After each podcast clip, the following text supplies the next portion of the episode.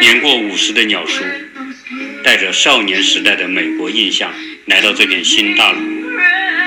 发现这里既不是天堂，也不是地狱，而是一个被距离和想象美化了的国家。这里有许多的惊喜，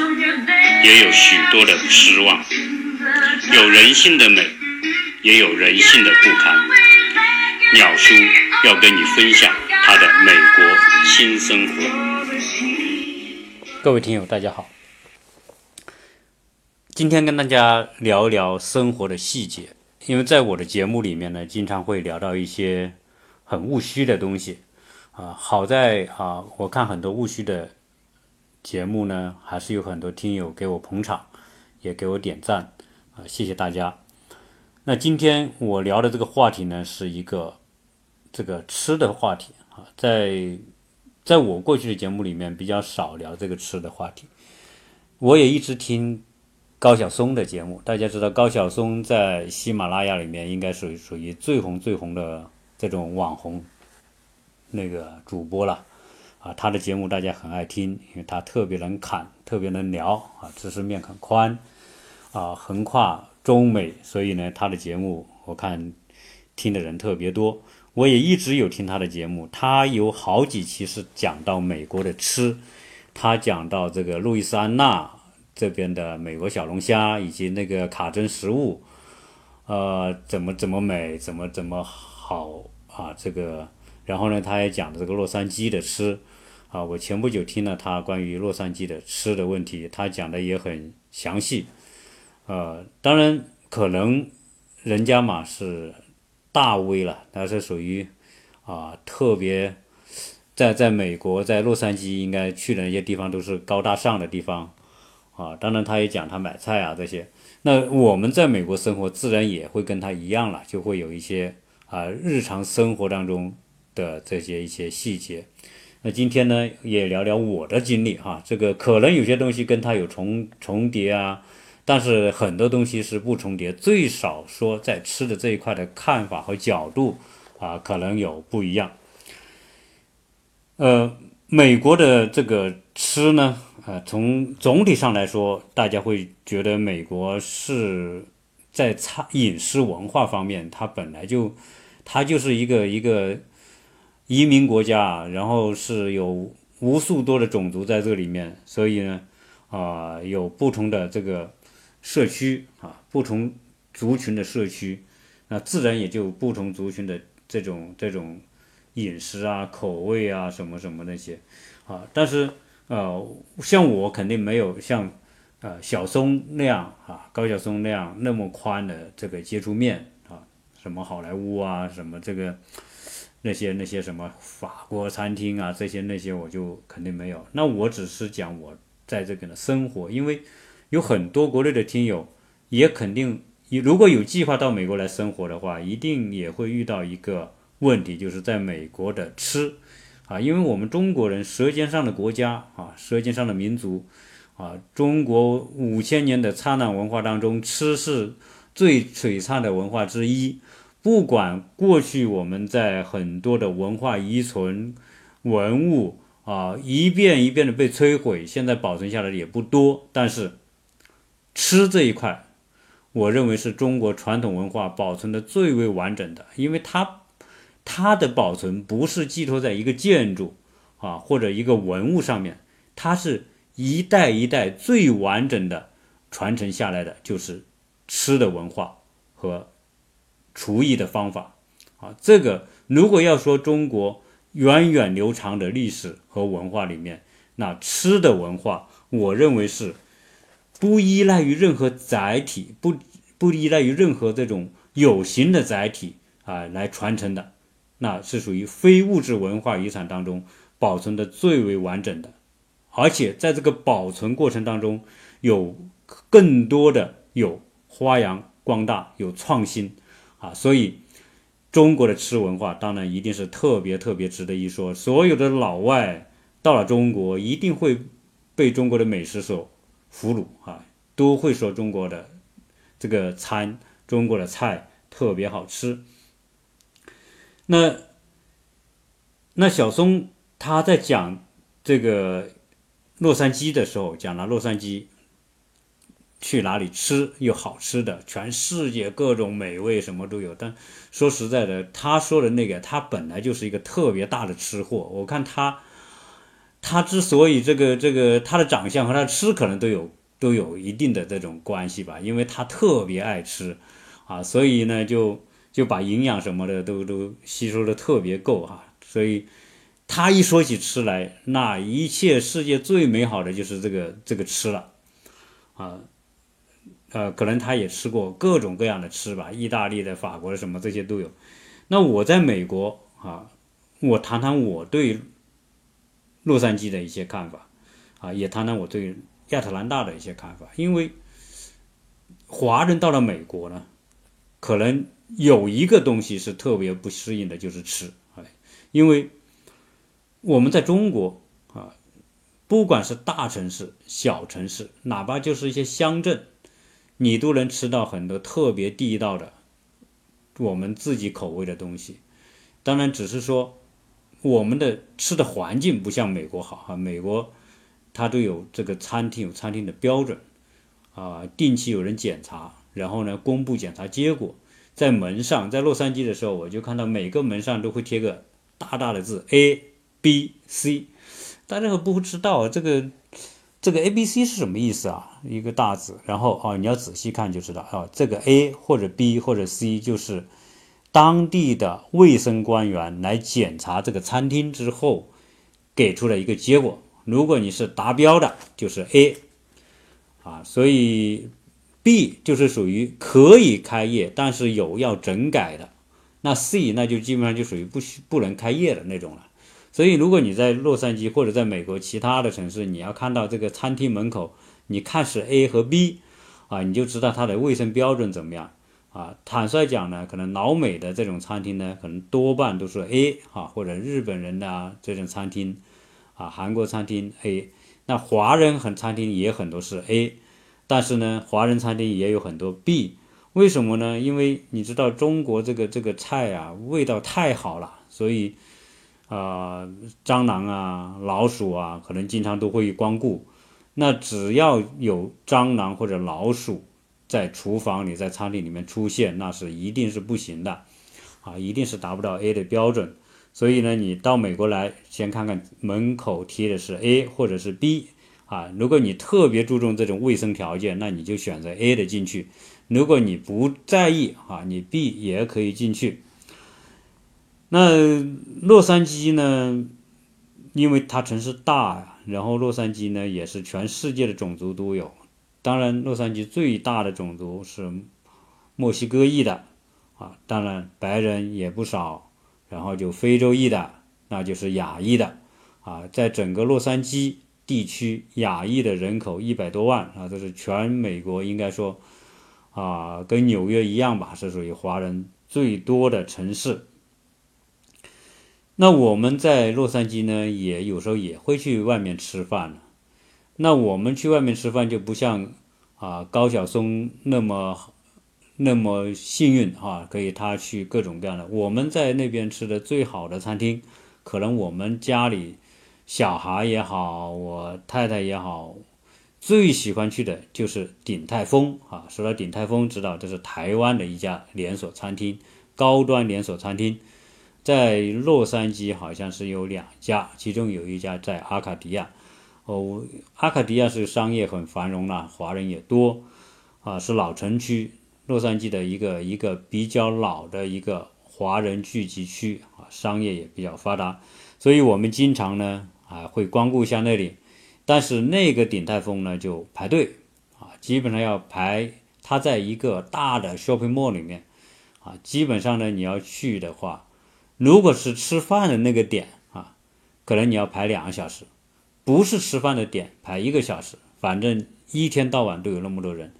啊。鼎泰丰如果去过的，大家自然就了解；没去过的，我就跟简单说几句。这个鼎泰丰怎么回事？鼎泰丰呢，是一个台湾餐厅。它呢是介于什么呢？介于台湾小吃，啊，可能有吸收了一部分香港的那种餐饮的这种项目，所以它呢是比较精致的，人很多。厨房呢透明的，一进去就有一个玻璃房，里面你看到好多人在里面包包那个小笼包，呃，看这个也是个劳动密集型的。然后呢，有很多服务员，呃，你先排队，给你一个号，他会告诉你等半个小时，还是等五十分钟，还是等一个小时，啊，基本上他告诉你的时间呢是属于最长时间，绝大部分情况呢，他告诉你等一个小时，可能你要等四十分钟，大概是这个情况。所以等，如果你没等到，就你就正好就逛街，反正那个商场够大，随便你逛逛一两个小时，都都都一会儿就就过去了，啊，所以他这个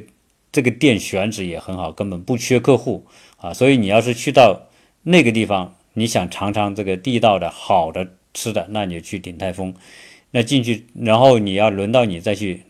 再把你安排在一些座位上，因为他看你几个人。啊，你是五个人、六个人还是两个人？他正好他要跟里面的这个座位匹配啊，他他这个管理还是做得很好了。那你进去之后就他按照菜单来点，那反正基本上是以小吃类的方式，什么抄抄手啊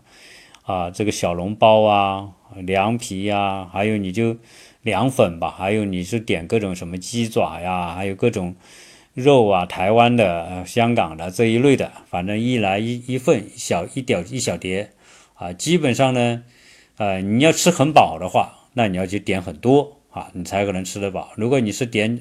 点的少的话，基本上是吃不饱的啊，就是去塞个牙缝吧。反正我的感觉是这样啊，当然味道还是做的不错啊，这个菜品的这个品相也很好啊，给人感觉比较精致啊。这是鼎泰丰啊的这种。这个我我体验可能是说印象最深最好的中国餐厅吧。那你要有没有其他的呢？那洛杉矶肯定也有很多，包括我们去吃什么辣妹子火锅啊，然后都是在那个什么七洛海尔啊，或者是钻石吧呀那些地方很多啊，各种各样的中国餐厅都有，各种食街也有啊。但是呢，大体上来说，在美国呢就没有特别大的酒楼。那不像我们国内，你要说去去外面吃，有那种特别大的几千平米的上下两层楼，可以几百放一百个桌子，那就没有了。然后你要说特别好的包厢啊、包房啊那些也没有啊。所以在美国呢，就是你要吃那种环境特别气派的啊，你你像在国内，我们经常有一些大的这种酒楼、高档宾馆的餐餐厅里面。一个房子那个桌子可以坐二十个人的那种啊，那在这边就极少极少啊，基本上，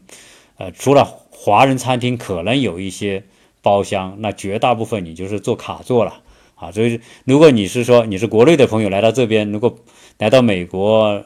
啊，来到洛杉矶，如果有朋友给你请客去餐厅吃饭啊，你就不要指望像国内的那种条件和要求那么高了啊，要包厢，要大，要气派。啊，能有包厢就不错了。绝大部分的可能性，你是要坐在大厅里面跟别人一起吃。啊，这个是洛杉矶的情况。这种餐厅大同小异。啊，大一点的可能有一点这种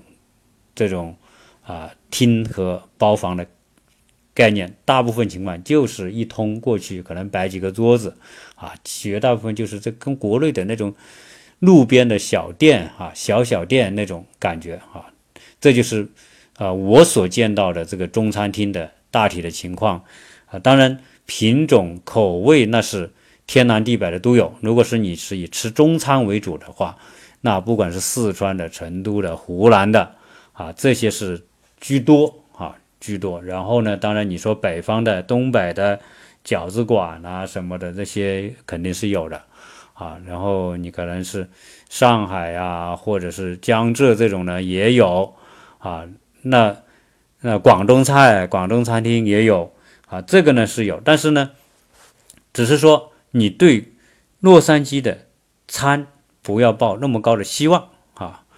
不要讲那么好的排场啊，你一定要是降低标准。如果你在国内是四星级的，到这里那。这里的四星级就是最多顶个国内的三星级，你要最少要降一级或者降两级来看。别人说我带你去一个特别好的餐厅什么什么的，你心里就不要想着它有多好啊。可能，那你去想这边在外面吃饭了啊。洛杉矶呢啊，餐中国餐厅肯定是算多的了啊。那其他的餐厅，那那最普通最普通的就是麦当劳了，各种快餐、美式快餐的店就不说了。那个那个反正是全世界都差不多啊。如果你是要救个急啊，要快啊什么的，你开个车直接在开车到买餐啊，那个很快啊。基本上呢，你就你就是填肚子为主啊，你搞怎么搞个披萨呀，啊，你搞个 Subway 啊，这个是墨西哥的各种餐啊，啊，这个这种快餐类的特别多。这个老美因为中午啊，他是没什么休息时间的，基本上半个小时就吃饭，有些人就是买个汉堡什么啃一啃就行了。所以，所以美国的快餐文化之所以流行，就是因为跟他的工作习惯有关，因为大部分中午就是。不休息的，不像我们中午还一一个小时、两个小时还能够睡个觉，是吃完饭能够睡个觉，或者你要中午请个吃吃饭，有两个小时你能请人吃顿饭。但在美国啊，就是半个小时，连同他们在学校，我们小孩在学校上学，他们中午午餐也就是半个小时或者四十分钟，站完吃完东西就上课。所以为什么他们放学放的早了，也是跟这个有关系。不像我们国内的学校啊。那小朋友还还有午睡，对吧？一个半小时、两个小时还能还能睡个觉，在美国就没有午睡这一说啊。所以你来到美国生活也好，工作也好，学习也好，你就是中午，中午就是直接就是上课。所以你在我在学校里面，你会看到十二点钟、一点钟，老师教室里都在有人上课啊。所以他们是中午不休息的，所以中午只能吃快餐。所以美国呢？绝大绝大部分的那就是快餐，讲究点的中餐有一些点菜那种。当然你要说有没有美国的什么牛排馆，那也很多啊，有牛排馆也是有点餐的。然后有日本的料理，那个 sushi 哈，就是那个寿司。那你说意大利餐厅也有。但是我很少看到法国餐厅，可能跟这边呢法国人不多啊。然后呢，这法国人相对少嘛，因为这个这个这加拿大那边法国人多。那法国餐厅我见到的不多，可能我不熟悉吧，可能是我没找到，也许啊。那呃，墨西哥人呢有各种各样的，有点像我们那样的路边餐厅啊，那种。比较吃奇怪的吃法有有一点印度餐厅，因为很多城市印度人多啊，印度餐厅都有。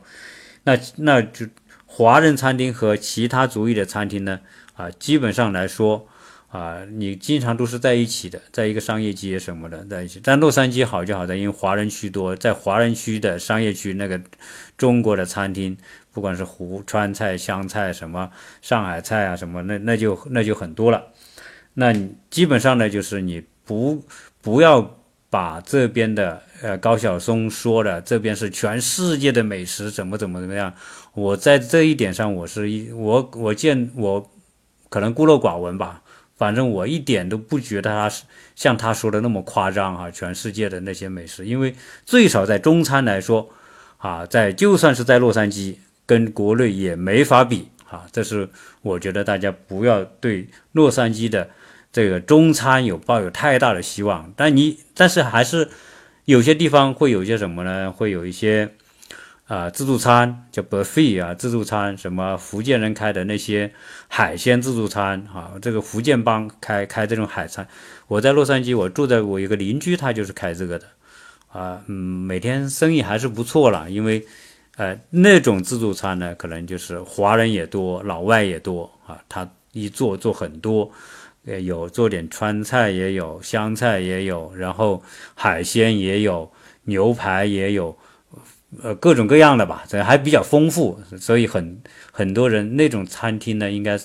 应该只要他位置选的对啊，应该还是不错的啊。如果如果你说啊要吃的丰富一点，我觉得这种自助餐哈是一个选择，你可以在网上搜，基本上呢也能搜得到。那讲了洛杉矶呢，我也讲讲这个亚特兰大吧，因为我一直跟大家讲亚特兰大不错啊，亚特兰大的这个华人的人文环境啊，各方面呢居住啊都不错。结果那天我一看到一个资料也吓我一跳，这个这个亚特兰大所在的州呢是乔治亚州，那乔治亚州是美国的南方州之一。如果你看美国地图，一看南方州并排五个啊，从这个路易斯安那啊到那个什么啊密西西比啊，再到这个这个什么阿拉巴马，再到乔治亚，再到南卡，这一排过去是传统的所谓的南方州。南方州是什么？这个是比较落后的州啊。全美国各个区域里面，南方州是比较落后的。啊，昨天我还看到一篇文章，专门讲阿拉巴马是全美国倒数第一的州，就在我们乔治亚州的旁边。啊，这个，嗯，当然我说这个也不要把大家吓着啊，跟我原来说的亚特兰大不错，并不矛盾啊。虽然说亚乔治亚州属于南方州之一，但是它在南方州里面是人口最多的，而且虽然它在南方州，但是亚特兰大这个城市它的综合实力。在全美也是属于名列前茅的啊，最少是前十以内的这样一个水平吧啊，因为毕竟它是东美国东南部航空枢纽、铁路枢纽，全世界客流最大的机场就是亚特兰大啊，菲尔那个那个国际机场，所以啊，亚特兰大这个城市啊，大家不要被南方州说啊，这五个州都是落后的啊吓着了。真正到亚特兰大来看，那亚特兰大在美国还是算是大城市，人口也够多，整个都市圈六百多万人，整个乔治亚州一千万人。你像这个阿拉巴马呀，或者在在边上那些，都是两三百万人，最多三四百万人这种啊。这个人口决定了一切，所以啊，不要被这个这种信息所误导啊。那亚特兰大呢？这个这个地方呢？我讲，在亚特兰大市区当趟到北边的内尼尔福之间，这一个区域是华人集中的地方，学校也很棒，大学好大学也在这里，排全排名全美国 二十名的、五十名的 那些好的大学都在这里，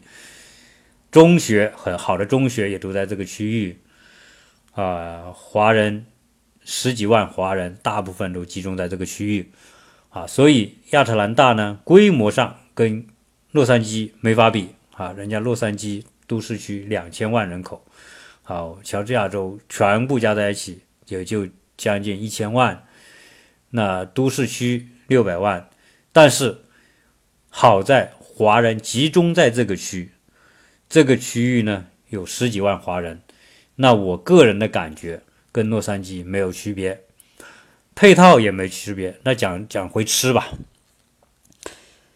由于十几万华人在这里，他问题是，他不光是华人，还有亚裔的。这个区域，韩国人很多，印度人很多，啊，那菲律宾人也不少。所以把这些华裔的、韩裔的、印度裔的、什么菲律宾的。这些加在一起啊，香港啊什么的加在一起，那这个区域呢，几十万亚裔啊，好几十万亚裔，所以这个呢，你会看到这里有华人的超市，对吧？有韩韩国人超市、日本人超市这些都有。那讲讲这边的外面吃饭吧。既然有这么多的华人，那自然就有很多的餐厅。所以在亚特兰大呢，我觉得我。以我在外面吃饭的体验和感受，我反而觉得亚特兰大的中餐厅比洛杉矶感觉好。原因是什么呢？因为洛杉矶这个地方太大，如果你不是住在华人聚集区，你是住的稍微偏一点，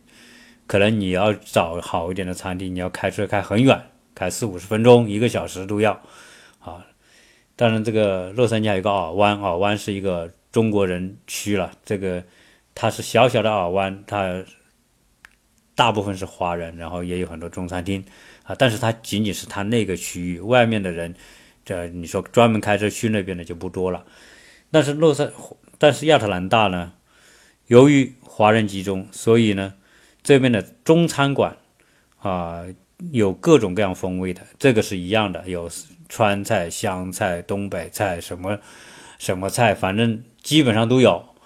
然后呢，还有香港人开的那种那种类似于那种早餐、早茶那种也有。呃，我们去这些地方吃，从口味到店的规模，我觉得比洛杉矶的有一些还好一些，因为相比之下吧，可能这边的这些。啊，从租金也好啊，从这个人员的这种工资也好啊，各方面来说，呃，亚特兰大比洛杉矶还是有优势。所以这边的很多餐厅呢，面积都还是不小啊，可能可能几十个桌子的有，可能偶尔也有点包厢。所以从这种硬件来说呢，呃，亚特兰大是不比那边洛杉矶差的。那从菜品呐，各种风格角度来说呢，也是不错的啊。那那你要讲到这个开餐厅呢？以我在这边吃的几个餐厅，嗯，那么这里的那些什么龙虾呀，经常他们都做一些促销啊。你要反正你是不管你从哪里来的，你基本上都能点到这个风味。因为有些大一点的餐厅呢，它就会综合东西南北各个地方的口味的菜都有啊，所以让你不管你是哪个区域的人来啊，在国内是哪个省的，在这里你基本上能点的还不错。那个这个。应该说这个厨师吧，啊，各方面呢也还是不错的啊，做的菜的口味啊什么都不错，啊，差不多啊，只有以我来看差不多，因为我呢只接触的就是普通的这种中餐馆啊，那种特别顶级，这边我没看到鼎泰丰啊，特别特别高级的，像纽约啊什么的那种，啊，我我也没看到过，但是有一些啊，有几间大的我都去过，总体来说。啊，还是不错。所以你是从国内来的，你说我很在意这边有没有好餐厅的话呢？亚特兰大还是有不错的餐厅啊，也能够基本上能够满足到大家的这种口味。但是我刚才讲了，为什么美国的餐厅，你就是洛杉矶也好，你要说想吃特别好的中餐厅，那什么口味跟国内的那些什么比，没得比啊，这个没得比。但其中有一个原因，这边的厨师肯定不如国内的厨师好，因为什么？因为厨师只有这么多。如果你要请特别好的厨师，你要他要有身份，没身份打黑工，大家都有风险。你开店的老板也有风险，一旦被查到，那一定是这个是罚的很重的，啊，留下污点，所以就不合算。所以基本上呢，打黑工的最多就是那些餐厅里面端盘子的、洗碗的、打下手的。但是厨师呢，在美国只有这么多。如果你从国内把请厨师过来，这个手续太难办，所以你这个也是限制了。你说在这边你要吃到特别地道、特别好怎么样的餐厅，跟国内没法比的原因啊。国内的厨师肯定是数量、质量都一定比这里好。啊，所以加上呢，还有一个，在这边应酬少，你就是去中餐厅吃饭，也不是出于应酬的需要，可能就是说大家有这个需想法去吃一顿，啊，不是商商务的宴请。在国内，好的餐厅、好的排档，那就特别是啊，要适合商务人士去的，高级的包房，要好厨师。哎，国内那种餐厅肯定有，但是在美国，没有几个人有这种应酬的需要啊，所以呢，也是导致说，你要说把菜做的多么多么高级，可能也是会差一点啊。所以总的来说，来到美国能有中餐吃就不错了，能有比较口味正宗的川菜、湘菜什么菜，我觉得你就应该满足了，不要拿这里的中餐跟国内的比。没法比啊，这是我个人的总结啊，肯定不像啊高晓松先生说的啊，这里这个天下美食基于洛杉矶啊，嗯，我觉得啊不要抱这样的太大的幻想。那另外一个呢，讲讲在这边呢，要有个观念，就是说你一定是要学会自己做菜。当然你是来旅游无所谓了，反正旅游转一转就走了嘛，是走马观花，那那可不是在外面吃一吃啊。但是呢，如果你是长期在这边，可能你是在这边留学也好啊，或者你就移民在这边来啊，你就常住在美国，那我个人建议你一定要在国内把厨艺学好啊。这个不是说呃大家没有钱出去吃饭，不是这个意思，是因为这边的餐厅数量始终是有限。如果你老去几家吃，你总有一天你觉得不好吃，对吧？你很多时间还是要在家里吃。那如果你那你要学会自己做，那大家会说自己做，那首先就要买这些菜，能不能买到我们国内的那种我们喜欢的菜品呢？呃，所以我又跟大家聊聊这边的超市啊。当然，在美国，超市是美国人是鼻祖，对吧？美国人大型超市，你知道沃尔玛，对吧？Costco，然后呢，还有比如说 Public，还有 Flag Flog，还有反正无数多的各种超市你都有啊，你还有德国超市那个奥迪，然后还有缺德旧，还有反正你到任何一个商业中心去都会看到有这种超市，所以超市是不缺，关键是。大部分的超市是老美超市，老美超市的这些菜的品种和华人的超超市还是有很大的不同，所以这里要讲讲的这个这个华人到一个地方，这个华人超市到底重不重要？我个人觉得，你要去一个城市，你要考察华人超市，华人超市的状况的重要性远远大于说。有多少好的中餐中餐厅在这个地方啊？因为什么呢？因为你没有好的华人超市，意味着我们要做出中国式的那种那种口味来，还是会有受到很大的影响的。那我现在讲讲这个两个城市吧，洛杉矶和亚特兰大的华人超市。呃，坦率讲，洛杉矶由于华人多，所以华人超市的数量是多的。啊，在全美国华人超市的数量，在洛杉矶都是算多的。那在洛杉矶的华人超市最有名的啊，就是大华超市啊。在美国有两个超市，一个是大华超市，大华超市据说在全据说在全美国大概有四十多个店啊，分布在有华人的地方，全美国连锁四十多个店啊。那么还有一个店呢，叫大中华超市。这两个超市名字听起来有点相似，但是它是两个完全不同的公司的超市。那在亚特兰大是没有大华超市，但是有大中华超市。呃，大中华超市的数量也远远没有大华超市那么多啊。据说在纽约是有大大中华超市，呃，但是大中华超市的数量少，哎。虽然它的数量少，但是大中华超市有个特点，它的规模比大华超市大。我们在亚特兰大的这个大华超市只有一家，但是它的规模最少是洛杉矶的大华超市的两个以上的规模那么大。也就是说，它的商品丰富程度，你可选的程度，那就不比大华超市，但是。有可能就是说，因为他在亚特兰大只有一间。如果你不是住在华人区，他是在华人区。如果你不是住在华人聚集的区，可能你要开很远的车来。啊，我有个朋友，他住在离当趟很近的地方，在在亚特兰大西边，他要开到这边来买东西，那可能要差不多开将近一个小时，四五十分钟，那就很远了。当然，我们。他为什么这里有一间大中华超市？就是因为这个区域华人多，十几万华人，大部分在这个区域，所以呢，我们去也不特别近吧，大概二十分钟左右啊，也不算太远啊，还还可以了。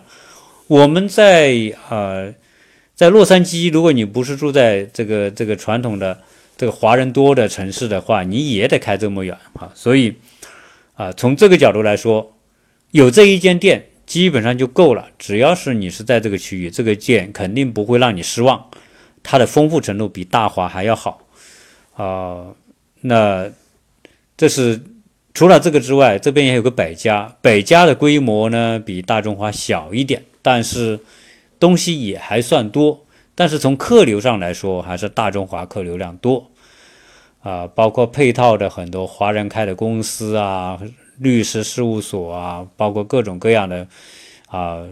包括银行啊什么都在那附近啊，大家是扎堆的啊。华人最常去的、光顾最多的可能是这个华人超市，所以银行啊什么都在那附近。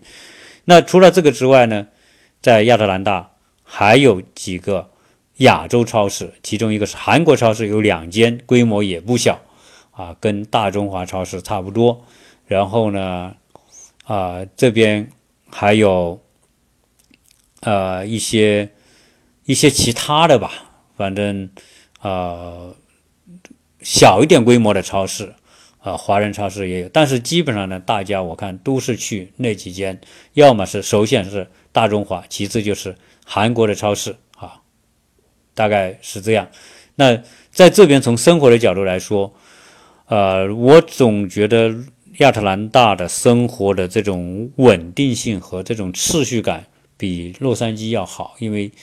亚特兰大相对集中啊，洛杉矶太散太乱啊，这是啊，一出去开高速也开开半个小时，对吧？才能才能到，所以啊，从从购物的来说是这样。那从菜的品种来说，这边的菜比洛杉矶还要便宜一些，因为这边的税也低。啊，然后物价这些鱼也好啊，包括肉类啊什么的都，反正基本上应有尽有啊。你要国内有的，这里基本都有啊。我就是这么讲啊。但是呢，在美国最大的一个问题就是青菜特别贵啊。我就跟大家讲，你要去青菜比肉贵，这里青菜比排骨贵啊。那就说排骨我们在国内是很贵的，对吧？但这里排骨相对来说。还不贵，那青菜那个青椒都是一将近两美元左右吧，一一磅一磅还只有四百五十克，还不到一斤，大概是这个情况啊。很多青菜、小白菜啊，什么菜，有些季节便宜点，那也要比如说零点五美元，就是五零点五美元一磅啊，那就算算几块钱嘛。基本上这些按照人民币算都是几块钱一斤的。那所以呢，在这边吃肉啊，你要吃这种鸡杂啊，这些东西都不贵啊，各种各样的鸡杂你都能买得到，反正品种极其丰富。所以啊，这两个城市来说，如果要说比，我觉得各有千秋。从规模、从品种来说，我觉得亚特兰大的大中华超市比大华要好，但是大华呢，它的网点多，可能因为它分散嘛，它网点多。如果住在大华边边上，你就便利点，大大概就是这个情况。好，那讲完这个超市之后，你就讲讲做饭吧。啊，在美国呢，这个做饭啊，我刚才讲了，你最好学好厨艺。那有些人说，我们老爷们在国内从来不做饭，都是女的做，都是太太做，我们男的不做，男的就是吃，对吧？但是我觉得。啊，有这个福分也很好了。如果你太太做菜做得很好，对吧？有这里有这种很好的超市，能买到你要的这种这种啊中国人喜欢的菜，从青菜到肉类到什么那些这个动物的内脏类的这些都有啊。那如果你是说啊是你们家是太太做，那也没问题啊。调味品，哎，莫导师说说这边调味品也是不缺的，你要的各式各样的。国内有的什么火锅底料啊，各种各样的香料啊，各种各样的面呐、面食啊、豆腐啊，基本上来说，呃，不会有缺的情况哈，这个大家放心啊。这两个城市都一样，都不会缺。但是讲到厨艺呢，我就讲讲我的厨艺哈。我个人，我个人的情况是什么呢？在小时候吃妈妈的饭吃的多啊，所以我这里呢也要感谢我的母亲。呃，在我们读小学、读初中、读高中的时候，都是守着妈妈的菜吃，等着吃完饭吃几口就上学，所以就经常站在锅边看妈妈炒菜。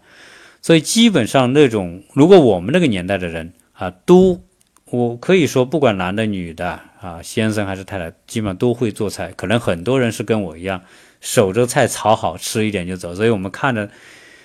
只要你只要经常守着锅边，基本上你就懂得怎么做你家乡菜了。好，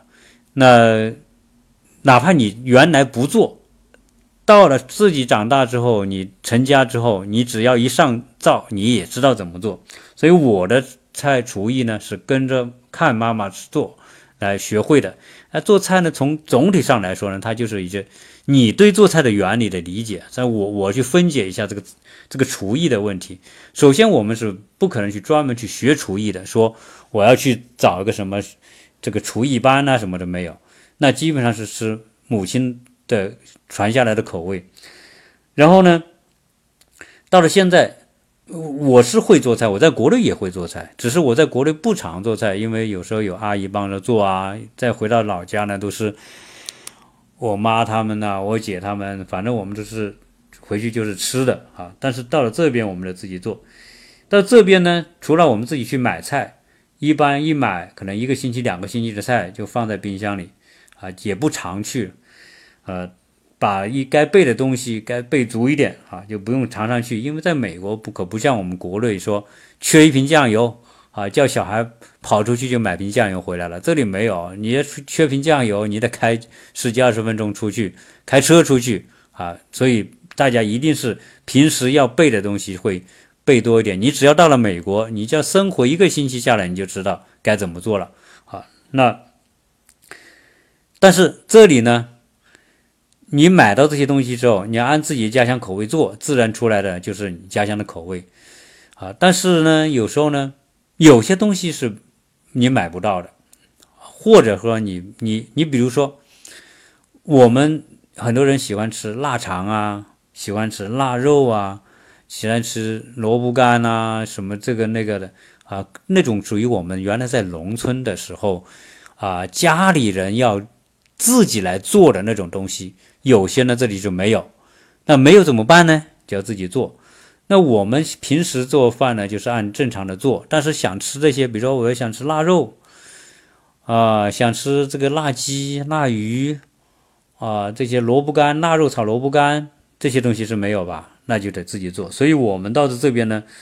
呃，哎，好在我们这种人动手能力还比较强，所以我们经常跟 跟 Sky 啊，如果听过节目多了，知道谁是 Sky 啊？他他是在在佛罗里达，哎，我们经常会交流。那哪些不太会的，那是什么呢？你比如说，我想做腊肉，但是大家知道腊肉不卫生嘛？腊肉亚硝酸盐很多，你用盐去。泡泡完之后呢，再去熏，熏了之后可以放几个月、几年那种，那种菜，坦率讲，我是不想吃的，因为那个极不健康，亚酸、硝酸盐呐，致癌呀等等这些东西有，所以我们在这里是，即便有腊肉买，有火腿买，我也不去买啊，那个东西肯定是不不好的，国内做过来的火腿加各种各样的防腐剂啊什么的，我就没有必要去吃，那我们就发明一个什么呢？发明一个自制的风吹肉啊。这个在我的朋友圈里面都知道我做风吹肉做得好，那我介绍一点我的这个经验吧。做风吹肉呢，基本上买新鲜肉，那五花肉啊，或者买牛肉啦。美国的牛肉便宜啊，那种大袋的牛肉那更便宜啊。你去买，买了这些回来之后呢，那就各用各种香料，根据自己喜欢的料酒啊、香料啊、调味品啊什么的，给它。把肉切成一条一条、一片一片、一条一条拌拌完之后，放个一两一天两天，然后然后挂起来吹啊，我们就是用电风扇来吹了啊，直接开足电风扇连续吹两天三天就可以了啊，所以基本上到现在为止，哎，我们就常年都会做一些这种，比如一次做一批，我做风干五花肉、风干牛肉，一做可能做一批，能吃个一两个月。啊，因为你吹个两三天就干了，干到一定程度之后，一拿拿袋子一包往冰箱里面一冻，啊，这样的话呢，首先你亚硝酸盐这种就降到最低最低了，然后呢，你你再吹这个肉呢，你不是在放在外面吹，有人说拿到外面晒，他说外面晒肯定不好的，苍蝇啊、虫子啊什么的爬就不卫生了嘛。我们放在家里面没有一个苍蝇，很快把它吹干，所以没有苍蝇爬，吹干之后往冰箱里一冻。要吃的时候拿出来一蒸，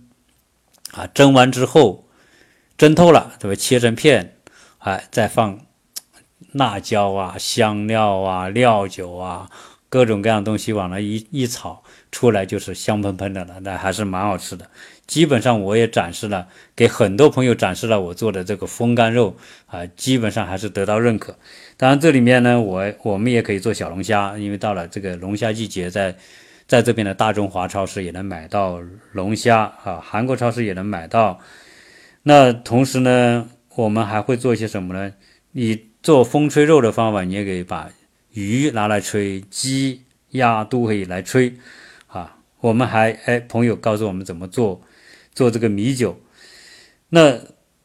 我还有一个经验，就是我在这里特别喜欢做那个猪蹄膀。那叫人猪蹄膀，就是猪的那个猪腿前腿那一段啊，前腿那一段肉多的那一段。哎，我们就做有买回来之后，它是一段一就是一节一节买回来，这里也很便宜，反正不知道为什么，反正就是蛮便宜的。买回来之后呢，我们就会把它卤，卤完之后就把骨头剔下来，然后把它放在冰箱冻起来。要的时候呢，我们就把它切成薄薄的片，啊，然后呢用辣椒啊、料酒啊，放放各种香料啊、什么大蒜啊来一炒，这都是特别美味的。我觉得哈啊，有时候吹个吹个小牛，像类似我们自己做的这个菜，在这边的商店这个这餐厅啊，坦率讲我是没吃到过的。一个呢，他们也没这个菜，啊，这边反正没有这种菜吧。但是我们这个自己做的，很多朋友来我们家，我们都会做这个菜，哈，包括有听友来我们家，哎，我也做这个菜给他们吃，他们还是觉得，呃，这个这个不是吹的啊，啊，还是确实味道不错，啊，所以在这边，如果你厨艺好的话，我觉得啊，在吃这一块你是不用愁的啊，你你用把自己厨艺可以发挥出来。你看这里的排骨很便宜，我们还经常去做这个烤排骨，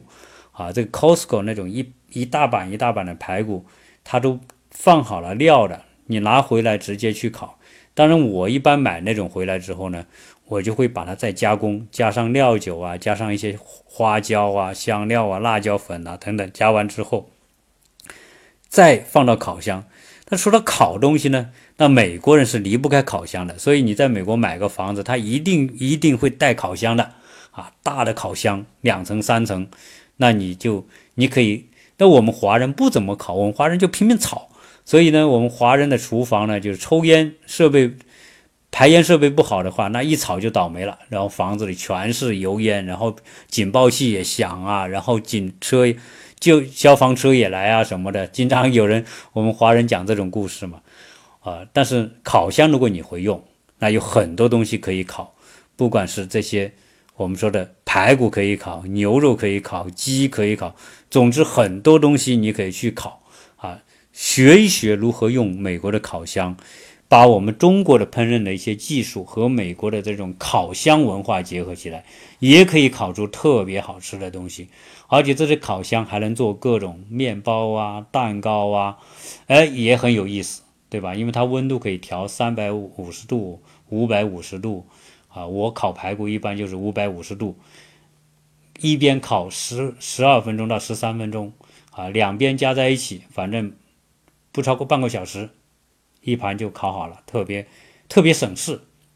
啊，有时候我们一烤烤几个东西，啊，都有。所以讲到这些吃呢，啊，我觉得一定要自己动手，啊，我们的老爷们如果说。啊，在国内不怎么做的，哎，我也建议你来美国之前学一学，肯定不会亏啊，肯定是有价值的。好，那讲完这些之后，啊，就把美国的这些从外面的餐厅到华人超市，再到什么呢？再到这个自己做饭，哎，就是最细节的生活啊，我。最近有个朋友，哎，他自己学了做米酒，做的很好。哎，我觉得米酒可是我小时候的挚爱呀。我小时候觉得喝喝那个米酒，我一次可以喝一那个一大杯呀，啊，那太太美味了啊！我认为人生当中最美味的东西之一就是用糯米酿的那个酒。哎，我现在也学会做啊，要学会做。所以到这边来说，你没有太多的应酬。有大量的时间，小时候或者在国内没时间做的，去身身体力行的东西，在这边可以做。你你虽然很多我们很多的成功的人士啊，都是美食家，都特别会吃。我们要会吃，但是我们也要会做，自己又能做又能吃，厨艺能够把它做好，也是一种人生的享受。所以很多朋友来我家说：“哎呦，看到你做起饭来那么带劲啊，那么也不觉得累啊。”我说：“我从来就不认为做菜是件辛苦的事情。”而我认为做菜是我人生当中最好的享受之一，基本上我每天可以无怨无悔的啊做各种菜，啊让大家吃，让我们家里的小孩，让我太太吃，他们说好吃，哎，我就觉得特别开心。在美国嘛，你就得这样啊啊，那那可能以前是别人服务你，哎，如果你转转角度，能给家里人做一点好吃的，让他们觉得在家里吃饭很开心。那何尝不是一件很快乐的事情？所以我到美国之后，除了偶尔会出去吃一点、吃吃一吃一餐什么的，大部分时间我们都是在都是在家里做啊，而且呢，大家也没有觉得在家里做就吃厌了就不好吃啊，经常还可以变变花样。在美国还有一个特别好玩的，呃，而且我觉得在这点上，亚特兰大比洛杉矶要好好很多的。就是朋友聚餐，那说这个呢，可能有洛杉矶的朋友不服气啊，说你只是你对洛杉矶再住一才住一年，你了解太少了。那我们洛杉矶可能也有很多很好的聚会，但是呢，我在洛杉矶参加过聚会，啊，在亚特兰大参加聚会，亚特兰大的聚会比洛杉矶要好玩哈，这是我的体验，不一定对，但是我的感受是这样，因为什么呢？因为亚特兰大的华人的交往的。类型状态不一样，大家比较坦诚，比较开放，比较容易交接成为朋友啊。最少来说，大家的那种开放程度，亚特兰大的华人比洛杉矶的华人要高。所以呢，在这边朋友聚餐，平时我们也聚餐，到了过年更多的聚餐，基本上今天在你家，明天在他家。而这边聚餐特别好玩的是什么呢？就是我们的厨艺大比拼，就是在这个朋友聚餐当中完成了。因为一说聚餐，大家都很明白，不用说了，谁家主场，可能他多做几个菜，多少自己定，你可能做五个、六个、七个、八个，也可以做两个、三个，都可以，没有人怪。为什么呢？因为大家每个参与的家庭都会带一两个菜来，大家把这一两个菜一凑在一起。哦，就是几十个菜，基本上吃不完，啊，每次我都感觉到最后都会有菜剩的，所以你看聚餐，你能够吃到天南地北的各种风味，大家都一定是把自己最拿手的菜做出来嘛，啊，我记得我们小区有一个哥们，他是搞艺术的，他做的那个菜，那个水煮鱼。那种什么鸡爪什么，反正我吃过是特别美味。那当艺术家，当艺术家来做厨艺的时候，一定是属于比厨师还更牛逼的厨师，因为他要把菜做成艺术。就像我，我要做菜，我就是色香味一定要俱全啊！我一定不光是什么的，我如果达不到这种状态，我就觉得我不成功啊！这是我们搞艺术的人，当要把注意力放在做厨艺的来说，那一定是很棒的。好，所以我们每一次朋友聚餐，哎，都能尝到各种各样的特别好吃，比到外面去吃好吃多了，而且大家很轻松，啊，那种氛围，经常在一起聚餐，大家成为好朋友。所以在这里啊，要参与这种活动，你一定不会寂寞。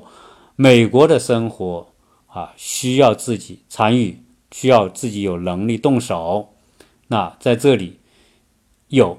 别有一番滋味。所以今天呢，跟大家聊这么多非常琐碎的关于美国的这些吃啊，我我想呢，希望对想到美国来生活的人啊，有一个心里有个谱啊，你不会担心，如果你是吃货，没有问题，在美国，特别是在亚特兰大，你第一一定可以吃到很有，就是吃到很好的啊，这个中餐，你也可以。在朋友的聚会、交友当中吃到很多很好吃的东西，我们很多的朋友、邻居都是厨艺高手。好，那这个话题呢，就聊这么多。呃，本来还有更多的细节，但是我就想算了，啊，大体上就点到为止。反正我相信，如果你有机会到美国来啊，如果参加这些家庭聚会，你能够感受这种氛围，还是这种氛围是国内所不具备的、没有的。国内虽然有无数座的好餐厅可以海吃海喝，但是那种海吃海喝、那种挥霍、那种那种，反正我是觉得，呃，没有在亚特兰大。这种朋友聚会那种来的开心快乐，有情调有品味，好，那么谢谢大家收听，呃，拜托大家分享转发和点赞，谢谢各位收听。